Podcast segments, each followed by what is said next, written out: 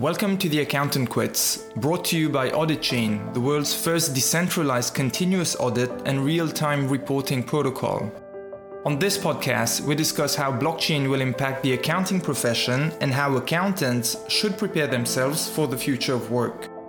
My name's Umar, your host, and even if some might refer to me as the accountant gone rogue, my job is to provide you with the blockchain knowledge you need that will be relevant for the accounting industry as a whole.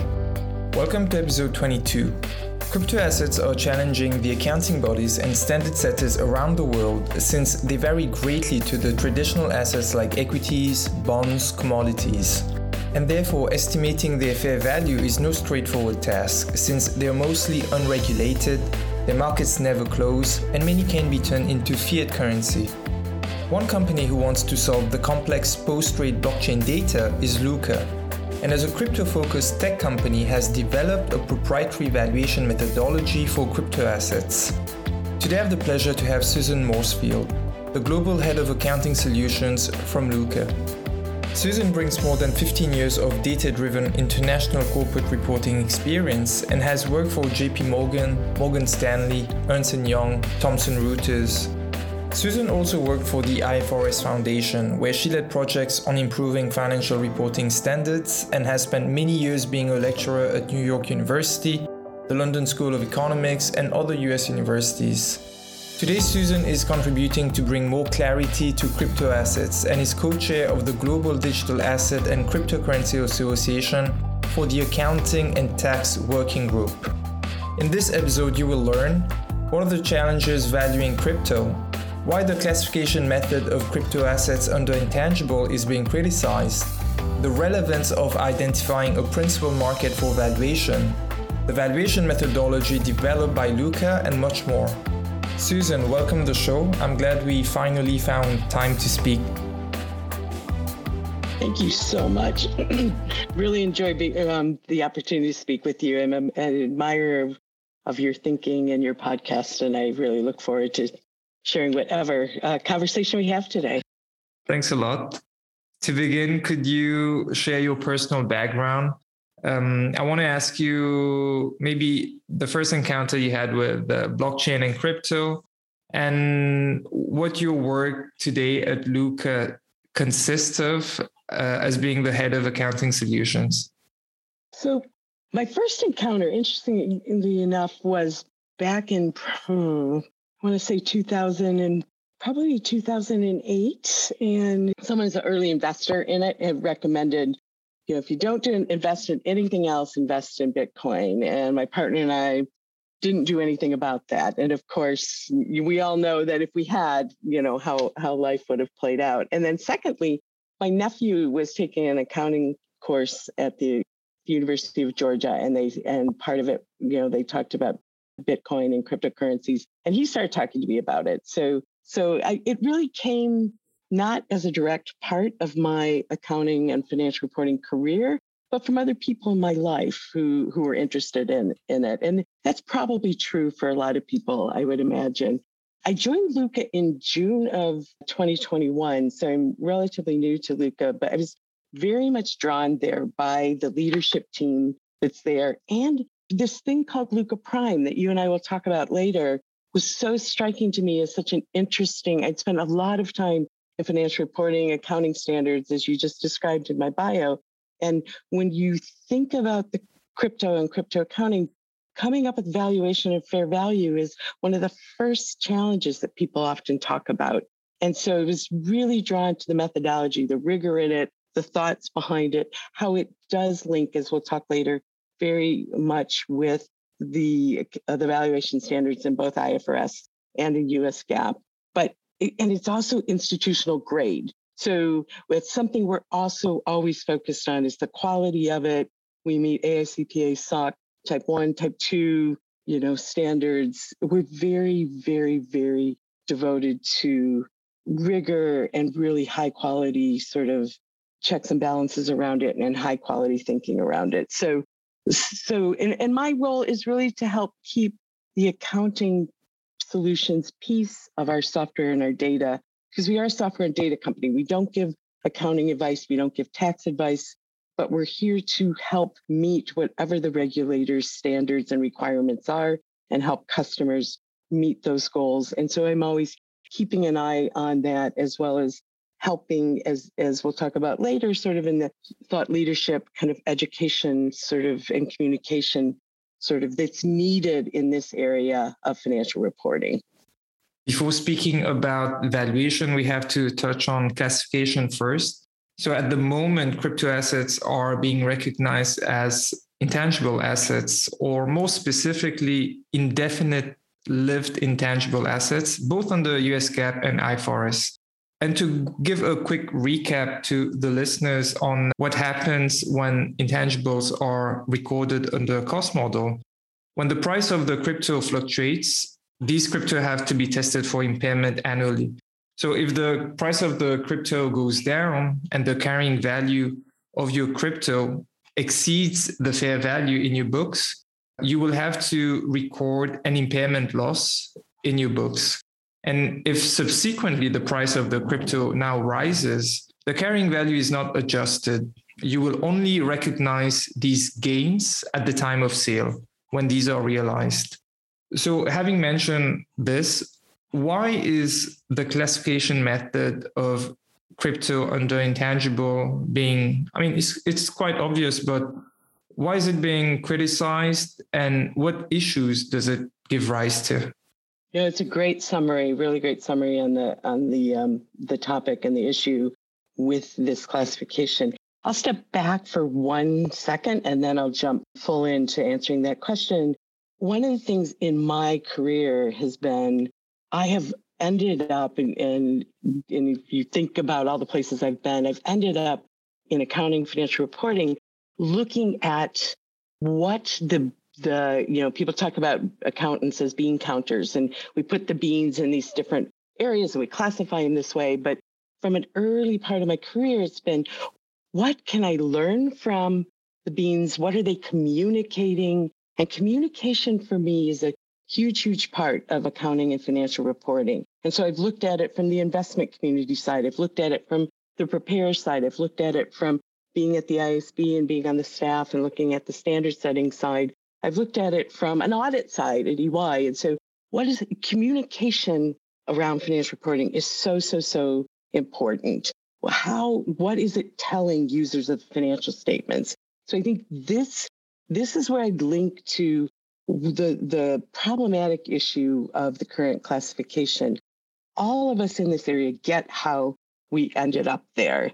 You go through a list of the available assets you know, whether it's in the IFRS world or the US GAAP world, what are the available assets to choose from? You go, is it cash? Well, it doesn't meet technically that definition. Is it a financial instrument? Well, it doesn't technically meet that. And so you, you go through that list and you end up with intangible assets, and then you end up with indefinite lived intangible assets, especially under US GAAP. We have that very clear call out there.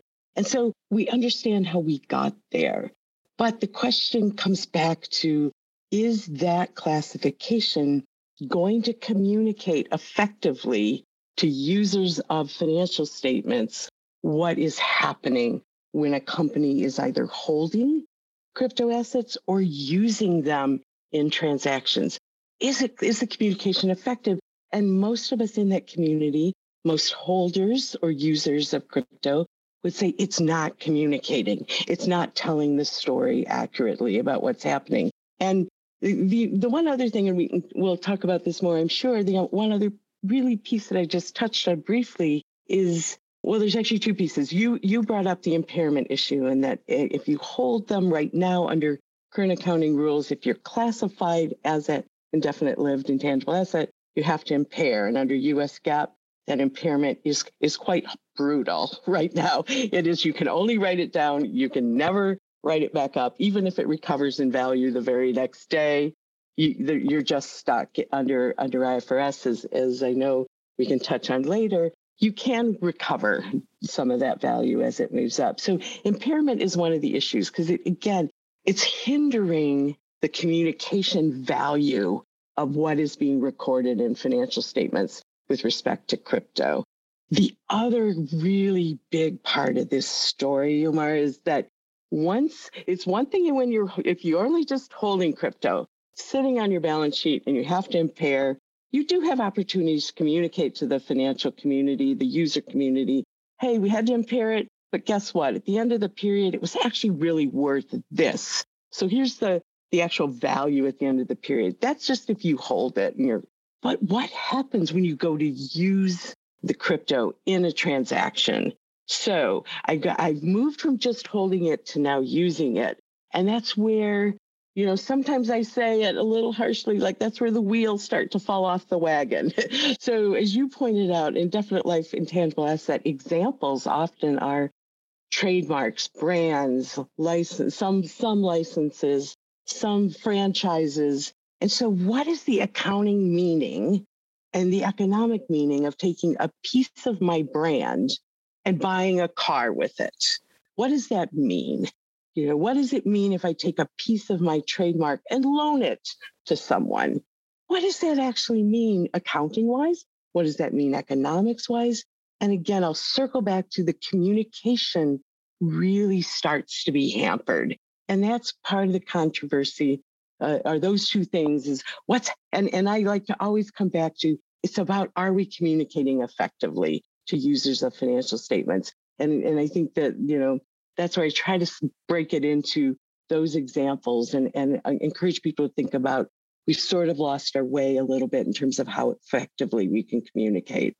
One of the differences I noted between US GAAP and IFRS is that IFRS allows for crypto to be measured under revaluation model. If there's an active market, which is often the case with crypto, it's possible to not to subsequently measure it at cost, but measure it at its fair value. So now your financial statements reflect that market value. What I want to ask you is Does this approach solve the limitation of the cost model? And in practice, what, what are clients doing? Are they using this revaluation model rather than the cost model on the IFRS? That's a, another really great question. And I'll circle back to it. And I, I feel feel bad that I keep circling back to this, but I'll circle back to this notion of communication because you, are hitting a really key point about the difference between IFRS and US GAAP. And I would say that, again, valuation is only a piece of the communication problem we have with crypto, but this capability to do the revaluation under IFRS can help with part of that problem. So then I can revalue up if the value goes up. However, under IFRS, there can be a cap on how high you can revalue. You can't necessarily revalue to completely to the current fair value, the current market price, you know. And so as you get into the weeds of that opportunity to revalue, it gets you part way there and it helps for part of the valuation issue and part of the communication issue. And yes, customers definitely are attracted to that opportunity. And so she pointed out it's a choice under IFRS, not that, that it's a it's an accounting method choice. And so some people can choose it, other other entities might not, but it is a very attractive choice, and we are seeing people take advantage of that opportunity. Coming to valuation, broadly speaking, what are the challenges with valuing crypto. I've mentioned in the introduction these are these vary greatly from the traditional assets like equities, bonds, commodities. And also when determining the fair value then for crypto assets, what what is the meaning of a principal market? That's a great, great point, and a and, and it is where Lukka and Lukka Prime really comes in and tries to really help help bring bring a solution to to customers. So, you know, recap some of my, you know, my standard list of the kind of challenges in the crypto ecosystem. There's challenges in general because of the things you mentioned that markets never close. You know, there's they're often fragmented, they're often unregulated. I'll go down and add a couple more things that that contribute to the principal market question that that I'll I'll definitely zoom right into there's different prices for the exact same asset on different exchanges. There's decimal price precision things where don't round, you can't round up to, don't round to two decimal places, which is more tradition in traditional markets because you'll you'll lose value potentially. So some go out to eight decimal places, some go out to, you know, many more decimal places. And so we need um, capabilities that can handle that level of pre- um, precision. And then the data aren't necessarily normalized across exchanges, so to speak. So, you know, we're used to ticker symbols in traditional equities, and, and there is are different sort of symbols and ways of identifying across the different exchanges the same asset. And so someone needs to come in and bring order to the data first. And this leads to into this is leading into your principal market question because step one really can be we've got to bring order to the underlying data. So so one of the many things that Lukka does that's before you hit our Lukka Prime valuation software product is bringing order to the data. We're normalizing, standardizing. We have our own sort of set of tickers so that we're mapping what's going on in all the chains and all the exchanges to our standardized method. So when you come into the world of Lukka's data, you're meeting a world that has order to it and has and then allows you to understand and use the data however you'd like. One use of our data then once we've gotten to that point is in helping val- come up with valuation. And the first step in that is identifying a principal market if you're reporting under IFRS or US GAAP. So, principal market is an idea, a notion that comes right out of accounting standards internationally. And this standard was designed at a time when the IFRS Foundation and the FASB were doing some joint, completely joint standards. And so it was jointly determined. It's why, you know, if you if you meet the valuation requirements under US GAAP, chances are you're going to really be meeting them under IFRS and vice versa. You know, things things evolve over time, but the, the, the foundation was very much in common. So principal market, let me jump into that.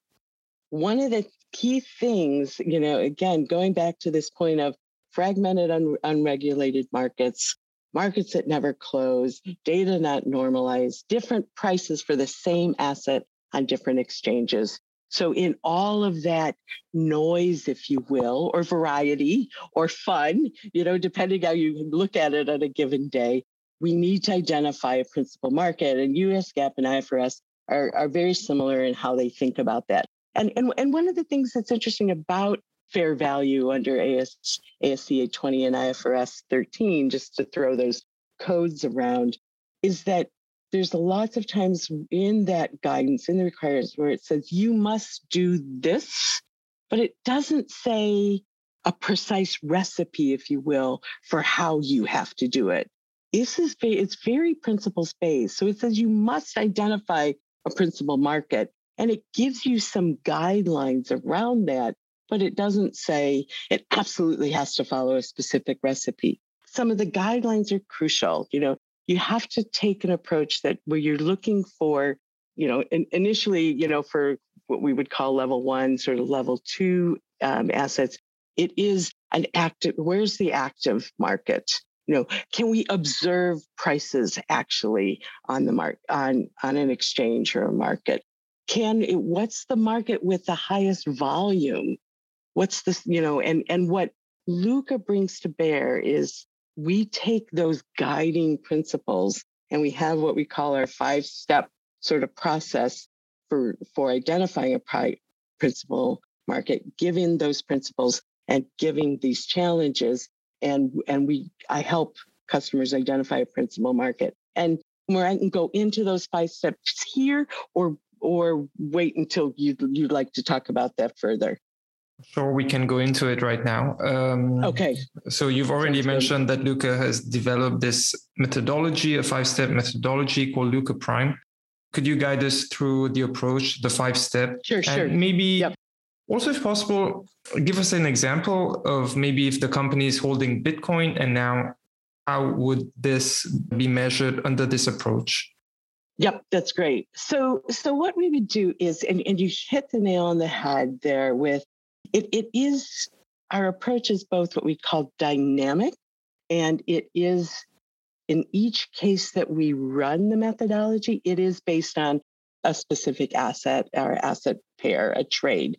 And that again is because of the IFRS and the US GAAP standards that says you need to identify an exit price for the thing you're trying to value at a specific time, though it doesn't prescribe the time. And I know that's something you want to talk about, but you have to have those components. So to identify the asset, you have to identify the time, and you have to find an actual exit price that as part of this principal market determination. So what we do is we we have done uh, we have if you will sort of thought about of all the all the exchanges out there we've looked at and narrowed down to ones that meet our standards for governance quality so we develop what's called a base score base exchange score and it involves looking at the qualitative side of the exchanges what is the regulatory environment in the country that they're in? What is the anti money laundering sort of approaches in this exchange? What are the know your customer type approaches within this exchange? So we're looking at that to narrow it down to a set of exchanges that are right now we have 15 that we start with that meet our governance requirements. And each of those will have a score. So you've got your Bitcoin that your trade that you want to look at. And we bring that into, and you tell us the time of day. So you've told us the asset, you've told us the time of day, and we that you want to value it at. And we start to run the process. So we go into the 15 exchanges that meet our governance requirements. And for that given asset, we go, we take the base score that is the governance sort of driven score and then we start to look in at the specific trades at that time of day.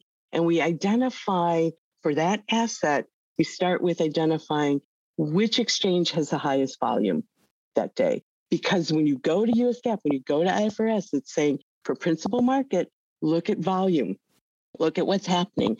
And then once we've identified that, we then look at something that helps us figure out how stale is that trade? Or is it stale? So we've got a volume sort of indicator, and we're adjusting the base score for volume. Then we look at the time of the last trade.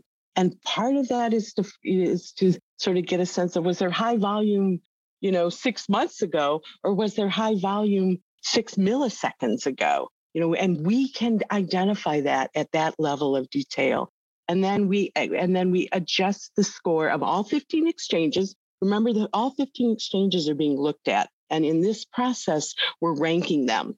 So there's a ranking going on of the 15 exchanges. So volume for this particular asset time of the last trade we get to what we call a decay and value adjusted score for the exchange. So or the market. So remember we started with 15 we've got your bitcoin um, asset, you know, at that and the time of day you've given us, and we get the this this score. Then we sort the scores in order, and the highest scoring exchange for that asset at that time of day is the principal market. So we went through all of that. There's, you know, obviously massive sort of data being processed in the background. We pull the actual trade off of that primary market for the time of day you told us. So again, exit price, actual trade, all ties back to guidance and principles in the FASB guidance and in the in the IASB guidance. And take the trade, take the price times quantity that you need valued, and we get the fair value that way. So that's kind of that's our steps one through five. I like to say there's a bonus step. And the bonus step is we have incredible oversight that is going on over all the data that we're processing and all the data that factors into this, these calculations. We have an oversight board. We have a pricing, you know, sort of the ability to submit a pricing challenge if you'd like to. We are running analytics constantly. This is not a sampling sort of approach to audit of what's happened, of the data that we're using.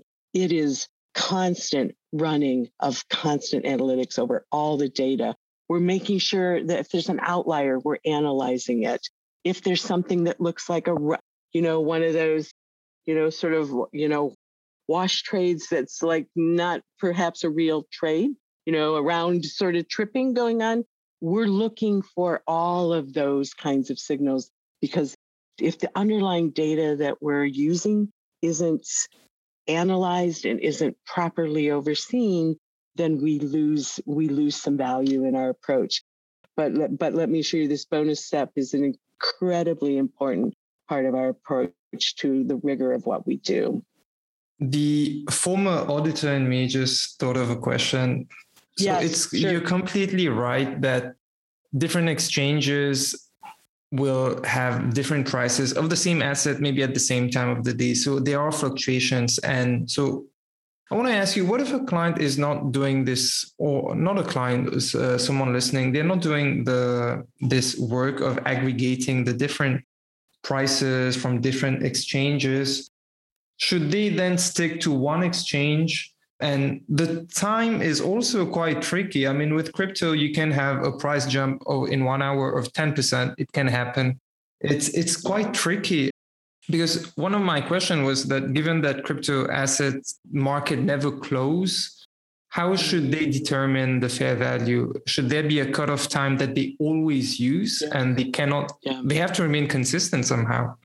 Oh, and you know, another really great insight and approach. And one of the things that we have seen is among our customer base, and we have a really broad and very interesting customer base.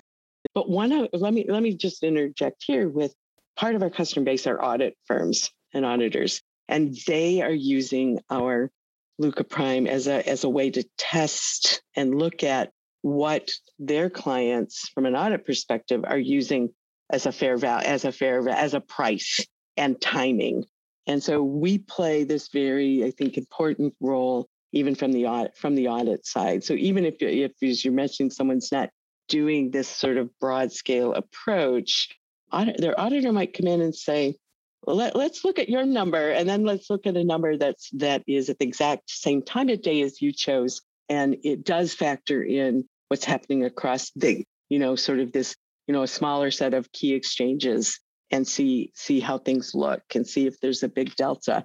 You know and w- one of the things i neglected to mention umar about our our method is that once you get that 15 sorted and, and we choose a principal market we have a report we call the transparency report that t- that shows the 15 exchanges and the results.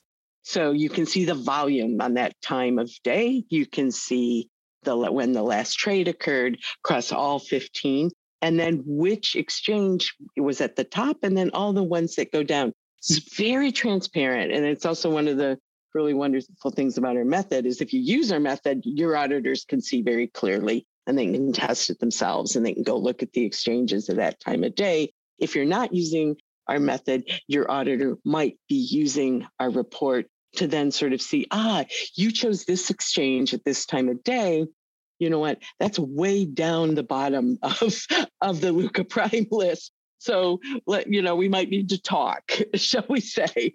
So so you know so you know listen your your listeners you know a key thing and you really hit on it as an auditor is you know and again i'm not giving advice you know actual accounting advice here um, i'm not sitting you know at, at all trying to override whatever account their account advisor or auditor would tell them but a sound approach that one could take really truly is documenting your approach to principal market choice. And as you said, it making it consistent. Probably one of the last things you want your auditor to see is that you're opportunistically choosing a time of day in an exchange to put the value at the highest. That it's not consistent where I always go to this exchange for this reason. I always use this time of day and for this reason. And I think your documentation will be key as well as consistency, as, as you rightly point out. The IFRS has a fair value hierarchy being level one, level two, level three. For the listeners, so level one would be for something like Bitcoin. So it has a quoted price in an active market. And level three would be where you don't have those uh, observable inputs. Maybe it's for an unlisted token. I want to ask you then what would be the valuation approach for a crypto under these level yeah. two, three categories where you don't have an active market? It's you know it's another really great question, and I think it's it, an answer to that is there's an answer for the here and now, and there's an answer that's sort of it's evolving, right? So for the here and now, one of the things that we see our customers doing is even if it's not technically a level one asset eh, or is that they're using Lukka Prime because one of the things you can do in leveling and coming to your valuation, as I know you know, and probably many listeners know, is that you can devise your own model and you can have a piece of your model be the observable inputs. As, as you get below level one, observable, it could be a mixture of observable and unobservable inputs. And so some of our customers are using Lukka Prime as an observable input, but then they have to bring their own, some of them have fine with the asset they're, they're, that's on their balance sheet that they're looking at. They have to bring in some unobservable inputs and thoughts. And once you hit, as you know, an unobservable input, even if you're using an observable one as piece of the story, you have to go to an unobservable brings you to level three. And the lowest level that is in the model is the one you have to level your asset at. So what we're seeing is customers using Lukka Prime uh, as, you know, level ones and in their level two to sort of give them some you know level one is obvious level two is becomes a benchmark becomes a similar you know it's a similar asset you know enough that they can use Lukka Prime to get them to level two and then others are using it as an input to their model for get reaching level three because they had to bring in some un, unobservable inputs into their model. And oh you know i should add I'm, I'm sorry this is the thing with the evolving piece of the story. So the, for, from Lukka's perspective, we have a, um, a methodology that we've we've got done, and we're getting ready to roll out. In 2022 for thinly traded or more liquid assets. So we've got a develop, uh, developed, tested another what I think is a, a very groundbreaking method that will help our customers get to a really sound valuation for those kinds of assets. So that's the evolving part of the story. Before we continue, we'll take a quick commercial break from our sponsor. This episode is brought to you by AuditChain, the world's first decentralized continuous audit and real time reporting protocol. Some of you listening might be aware that I previously used to be an external auditor. Now, traditional audit methodology focuses on materiality and not accuracy. We are constrained by time and cannot audit 100% of the transactions, and therefore we perform sampling. But the emerging technology of blockchain is here to disrupt the profession and solve the pain points of audit. AuditChain decentralizes audit and uses an independent assurance methodology that automates auditing tasks and continuously audits 100% of the transactions. With more and more automation, accountants will increasingly find themselves becoming redundant. If you're a forward thinking CPA or chartered accountant and want to participate and be in touch with the latest developments from AuditChain in decentralizing the audit profession, you should apply for membership by visiting the Decarb Alliance Association at decarb.org/join. Now, in September 2021, you wrote a letter to the FASB recommending that the board adds certain projects to their short term agenda that would improve the accounting of crypto. Could you summarize what were some of these suggested proposals? Absolutely. And, you know, it was a wonderful opportunity for that both the FASB and the IASB did reach out to their constituents and said, please talk to us about what we should add to our agenda for the next three to five years, is depending on which accounting standards board you're talking about. And so we also submitted a letter to the to the IASB's um, agenda consultation with, with you know some slightly different input because it's a slightly different setting. But overall, I'll say having been in a standard setter, I'll st- I always start off this way because of having been in one. I have so much respect, and Lukka has so much respect for what they do and the challenges that are in front of them. And while many of us in the industry would love a quick answer, a quick fix, a quick responses, one of the things is that there, there is a due process that is embedded in both boards that is there to make to to kind of in a way protect all of us and protect the capital markets everywhere because they take they do take their time. They do carefully analyze and, and educate themselves on new issues and new topics. And there's a lot of what is in the due process is the feedback loop where they're reaching out to all the constituents. They're reading, reaching out to investors on the credit side, on the equity side, on the buy side, on the sell side. They're reaching out to preparers. They're reaching out to credit agencies, you know, rating agencies. So there's a huge part of the process that seems slow to all of us, but it's also a little bit invisible to all of us, where they're doing this detailed outreach to make sure that they're ta- they're meeting the needs of all the stakeholders. And so the other piece of it is the deliberations. You know, there's public deliberations. There's public opportunities for us to comment and write our letters and speak to them in a public way. And I'm a huge fan of the transparency around the public deliberations and the public opportunities.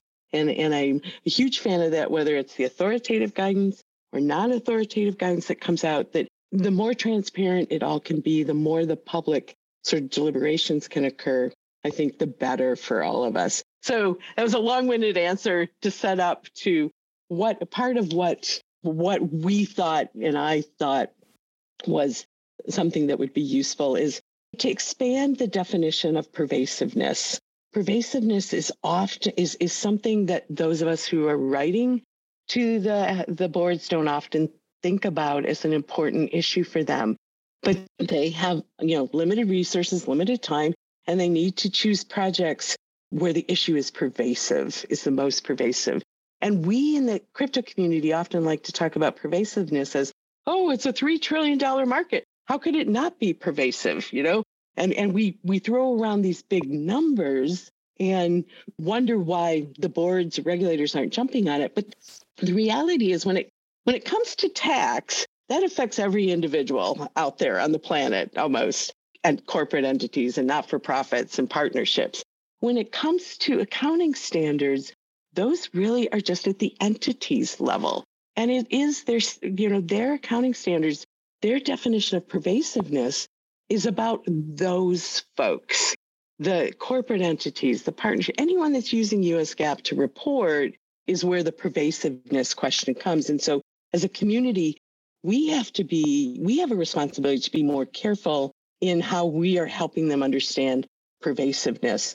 And it was something where, you know, in my letter, I tried to s- suggest some other ways of looking at pervasiveness that, that it focuses on the, the right sort of constituents um, and stakeholders and marketplace that uses US GAAP or IFRS. Because I've tried to look at pervasiveness. I've been on their side of the desk where to measure pervasiveness, often, you know, the, the tool set that that a staff person has is to go look at how many times crypto or digital asset shows up in a 10K, in a 10Q, in an IFRS public filing. And we count how many times, how many companies reported that.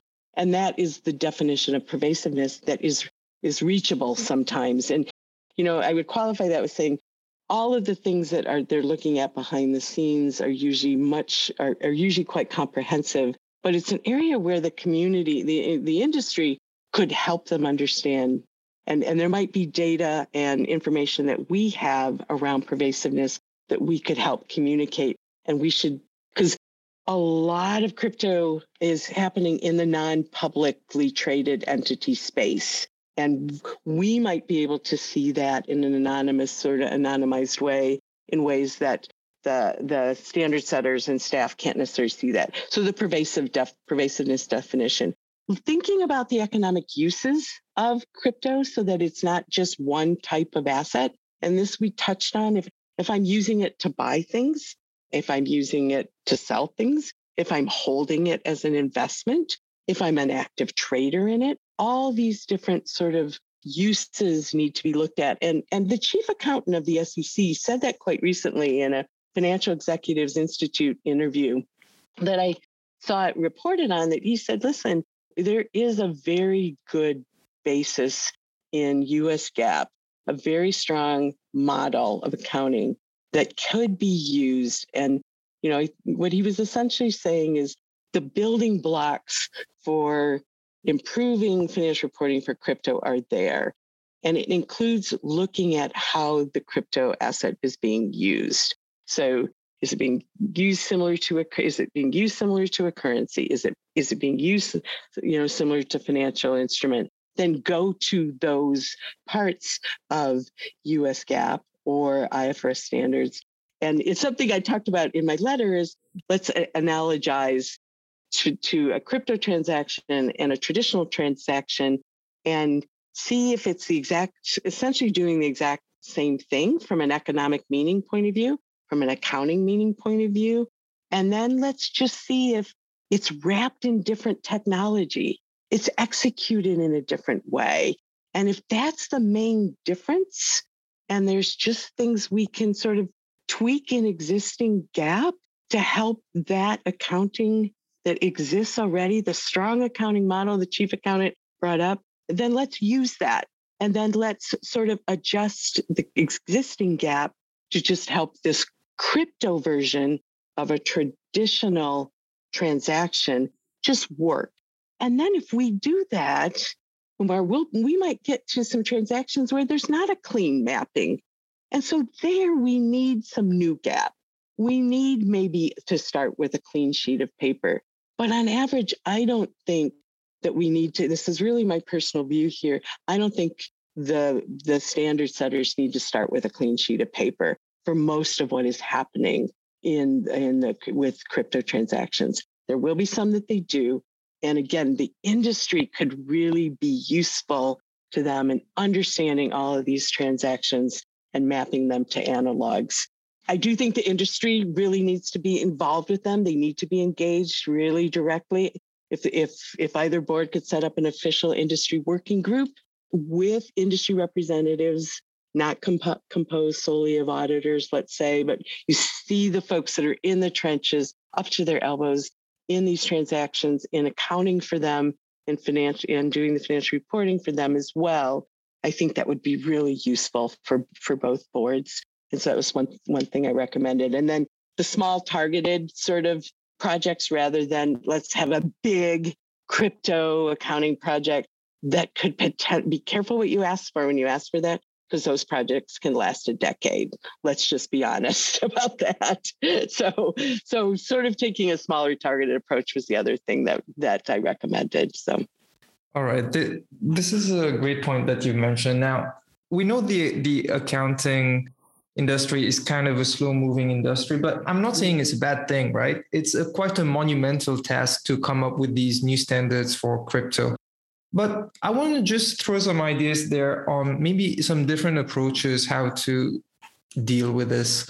Blockchain is open source. Can accounting bodies be more open for collaboration in these changing times? I think of sometimes coders have hackathons. So you have all coders who come together, who collectively try to come together and find a solution. Can the accounting industry adopt such an approach? And so even if the IFRS or the FASB sets up a working group and they've done so, mm. um, I'm sure a lot of the eligible candidates there would be technical partners from public practice accounting firms, which of course makes total sense. They have the experience and knowledge to uh, to set these standards. But sometimes I feel maybe with the open source nature and the non-hierarchical ethos of blockchain and DAOs, would then anyone who wants to collaborate maybe should be able to do so in an open environment. What do you think about yeah. this?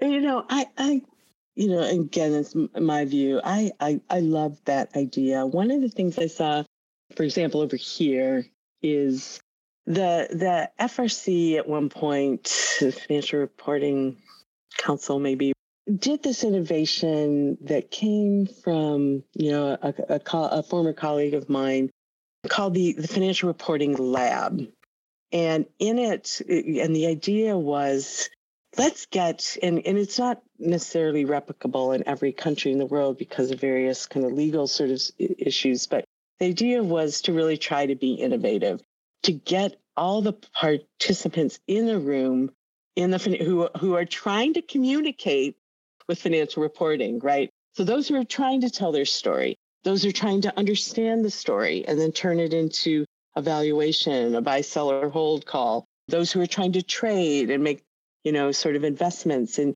get them all in a room and talk about financial reporting and what's working and what's not. And what I what happened, and, and the reason I bring this example up is A, it was very innovative.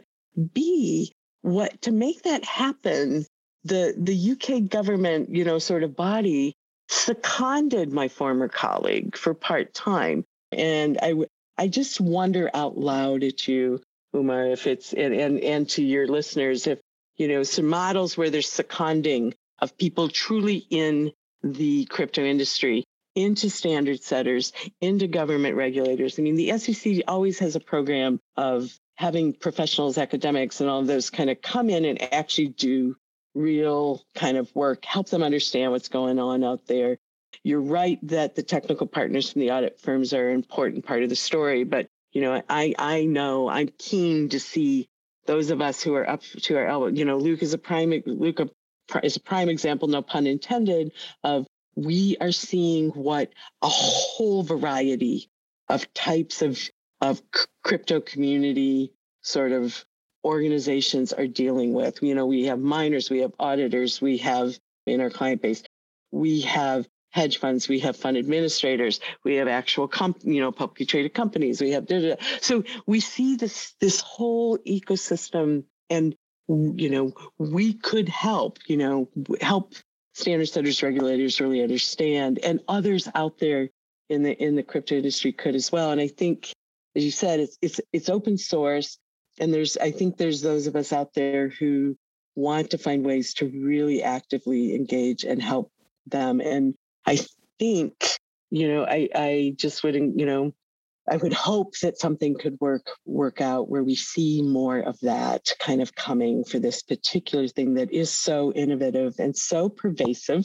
No matter how you measure it, it is pervasive.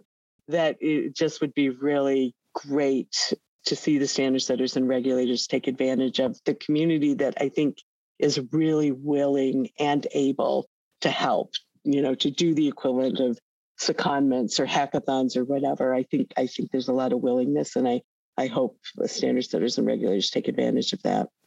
Susan, for the last part of the podcast, I'd want to keep things a bit light and okay. speak about uh, the different career opportunities and how people should keep educating themselves in crypto and blockchain. If I look at yeah. yourself, your career has been a testament of someone who has an innate desire to keep learning and evolving. You've always been on the academic end, either as a professor or a researcher. We're now in what's being referred to the exponential age, where all these emerging technologies, not just blockchain, but AI, virtual reality, the Internet of Things, these will exponentially disrupt the way we work. And a lot of us will have to reinvent ourselves what word of advice do you have for people listening yeah. to navigate through this time, this quite unique time? Yeah, it is a wonderful, wonderful sort of point of view. And I and it's part of what I so much love about the work that you're doing, the conversations that you're having, what you're sharing about your own experience is this sort of journey, this quest approach to life of constantly learning, constantly evolving, being willing to take risks and do something new in your career, in your personal life is is just such, I think, a wonderful um, message that you convey, and then to bring it into an accounting setting, which we uh, we often have, you know, the reputation of being sort of stuck and rigid, and you know, sort of ones with the green eye shades, and and sort of something out of you know a Charles Dickens novel, you know. So I, I love that. I love that you asked that and that that's how you want to end it. I, will share a little something, a, a, little personal note that I, I don't often share, but I think it's really appropriate for this conversation is that how I ended up in accounting as a career started with a really big challenge in my life and a really big difficulty. And I ended up with a post viral syndrome. And this was in golly, in my, I can't remember how long ago. It was a long time ago. And, you know, probably similar to, you know, what some people would call long-term COVID, where you get a virus and it, and it turns into a syndrome that can be quite debilitating.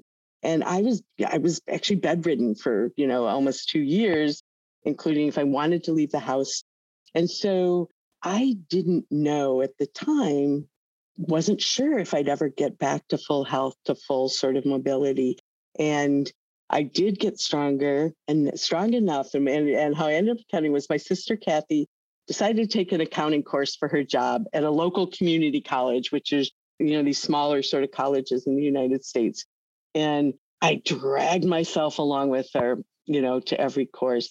And it clicked. There was something so fun to me about it. It was a mental jigsaw puzzle. I grew up loving to do jigsaw puzzles from a young age, and it just clicked. And it, you know, I think my point of sharing that is this sense of whatever's going on in our lives and in our careers, being willing to try something new if we want to, to having, if, if there's a challenge that comes up, looking outside of the challenge to, is there something, and, and I don't mean to minimize challenges in people's lives at all, because they are real and sometimes they're very, very, very powerfully, you know, and they're very hard.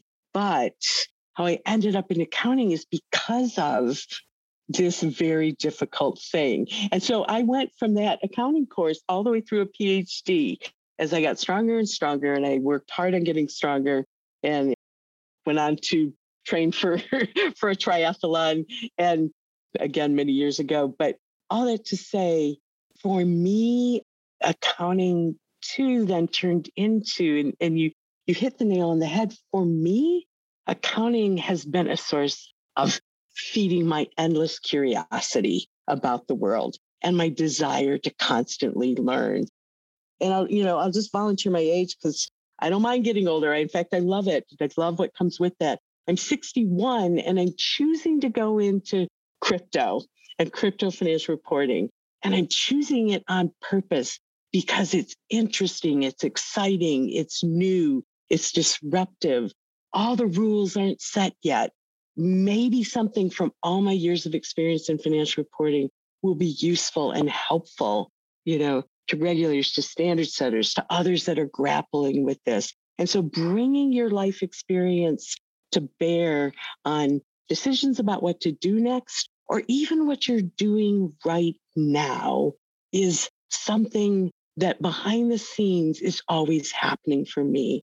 If you're not happy and fulfilled with what you're doing, you know, then then look for something else to follow the principles that you talk about both on your website Umar, and in and that you illustrate in your podcast. You know, do the small steps that you can right now while you're thinking about doing something different. But if you are in, in financial reporting and accounting, eh, I am telling you the opportunities and the the the variety of things you can do if you're if you look for that and you're open to that are almost endless and so if, if you're at all attracted to accounting financial reporting you're not happy with what you're doing right now, look for this new thing. And, and I have to say, crypto and blockchain is a really, really, really great place to be because you're around people who are excited about this new world, this new frontier that is probably going to change everything we do. And so the financial reporting around it will need to evolve, will need to change, and you can be a part of that. Thanks for sharing your story. It's very inspiring. I'm sure it's will, it, it will inspire a lot more people. Like you said, age does not matter. I will share this with my mom. She's two years younger than you. Maybe yeah, that can get her to look, I don't know, more into blockchain yeah. and, and, stuff. I, well, I'm always speaking to her about blockchain and crypto and trying to explain it in a in simple simple language. As closing thoughts, Susan, would you have anything else you'd like to share with the listeners? You've already shared a, a lot of uh, wisdom, knowledge here, but is there anything else that you wanted to share? You know, I do think there is a lot to that principle. I think it's my final point of, you know, work should be fun and it won't always be fun, but your overall experience should be fun, enjoyment, the challenge is interesting and exciting and and fun.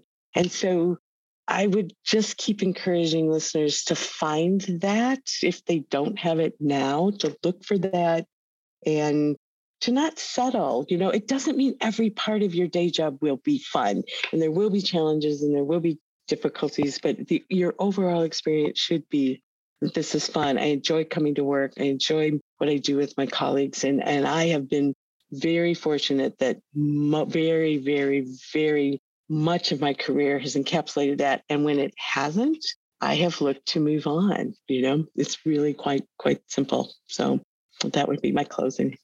All right. All right, Susan. Thanks a lot for today. I really enjoyed this conversation and learning from you. Before we go, where can people, if people want to reach out to you and also keep learning about Lukka or just reach out to you, where do you where are you hanging out? Maybe on social media channels.